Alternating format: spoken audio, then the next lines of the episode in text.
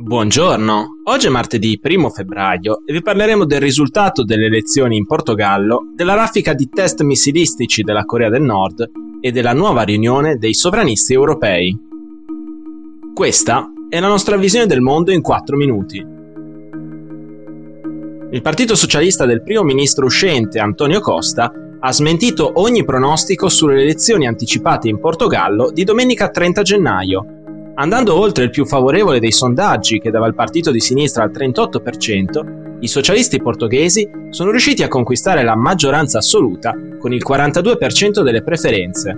Nel nuovo Parlamento Costa potrà così contare su 117 seggi sui 230 totali, uno in più di quelli necessari per formare un governo di maggioranza. Il Partito Socialdemocratico di centrodestra si è confermato come la seconda forza politica del Portogallo con il 28% delle preferenze, Un'altra sorpresa è stato il risultato ottenuto da Cega, partito xenofobo di estrema destra, che con il 7% dei voti è diventato il terzo del paese, passando dall'avere un solo seggio in Parlamento a 12. I grandi sconfitti di questa tornata elettorale sono stati i due partiti di sinistra che dopo sei anni in coalizione con il Partito Socialista hanno tolto la fiducia a Costa lo scorso novembre, costringendo il Presidente della Repubblica Marcelo Rebelo de Sousa a indire elezioni anticipate. Il blocco de Squerda e il Partito Comunista hanno ottenuto il peggior risultato della loro storia, non riuscendo a superare la soglia del 5% delle preferenze e venendo battuti anche dal Partito Liberale. Nonostante la maggioranza assoluta, è probabile che Costa punti comunque a formare una coalizione di governo, avendo chiarito di essere disposto a trattare con tutte le forze politiche, a eccezione degli estremisti di Cega. Ieri la Corea del Nord ha annunciato il lancio di un missile balistico terra-terra medio e lungo raggio avvenuto nella giornata di domenica. Il test del missile Hwasong-12 è servito, secondo la Korean Central News Agency, per verificare accuratezza ed efficacia nel funzionamento di questo tipo di dispositivo d'arma, ancora in fase di produzione. L'ultimo test del Hwasong-12 era stato svolto nel settembre del 2017 in seguito, la Corea del Nord si è imposta una sorta di automoratoria per quanto riguarda il programma del paese sugli armamenti nucleari e sui missili balistici intercontinentali. Blocco che sembra venuto meno lo scorso 19 gennaio, quando l'ufficio politico del Partito dei lavoratori di Corea ha deciso di prendere in considerazione la possibilità di riavviare tutte le attività temporaneamente sospese.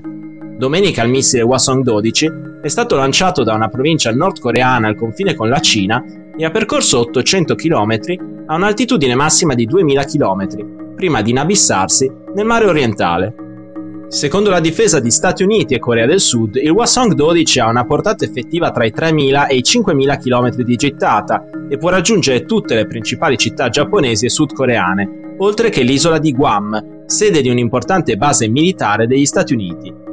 Quello di domenica è stato il settimo lancio di gennaio il numero più alto mai raggiunto in un mese da quando il dittatore Kim Jong-un è salito al potere nel 2011. Dopo il flop di dicembre a Varsavia, i partiti sovranisti e anti-europeisti sono tornati a incontrarsi a Madrid lo scorso sabato. A fare da padrone di casa è stato Santiago Abascal, leader del partito xenofobo Vox. Insieme a lui c'erano il primo ministro ungherese Viktor Orban, quello polacco Mateusz Morawiecki e la leader del Rassemblement National francese Marine Le Pen, a differenza di dicembre, anche la Lega era presente con l'eurodeputato Paolo Borchia.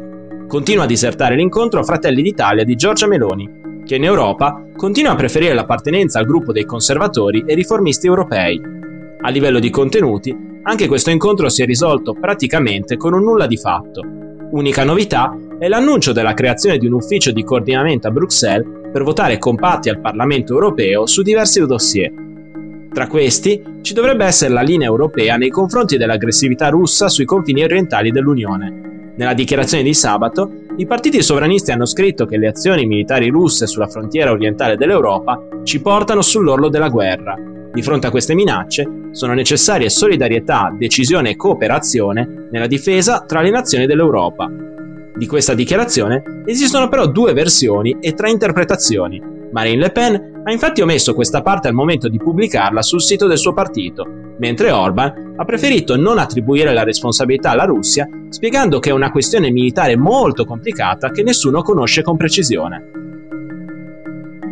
Per oggi è tutto, dalla redazione di The Vision, a domani.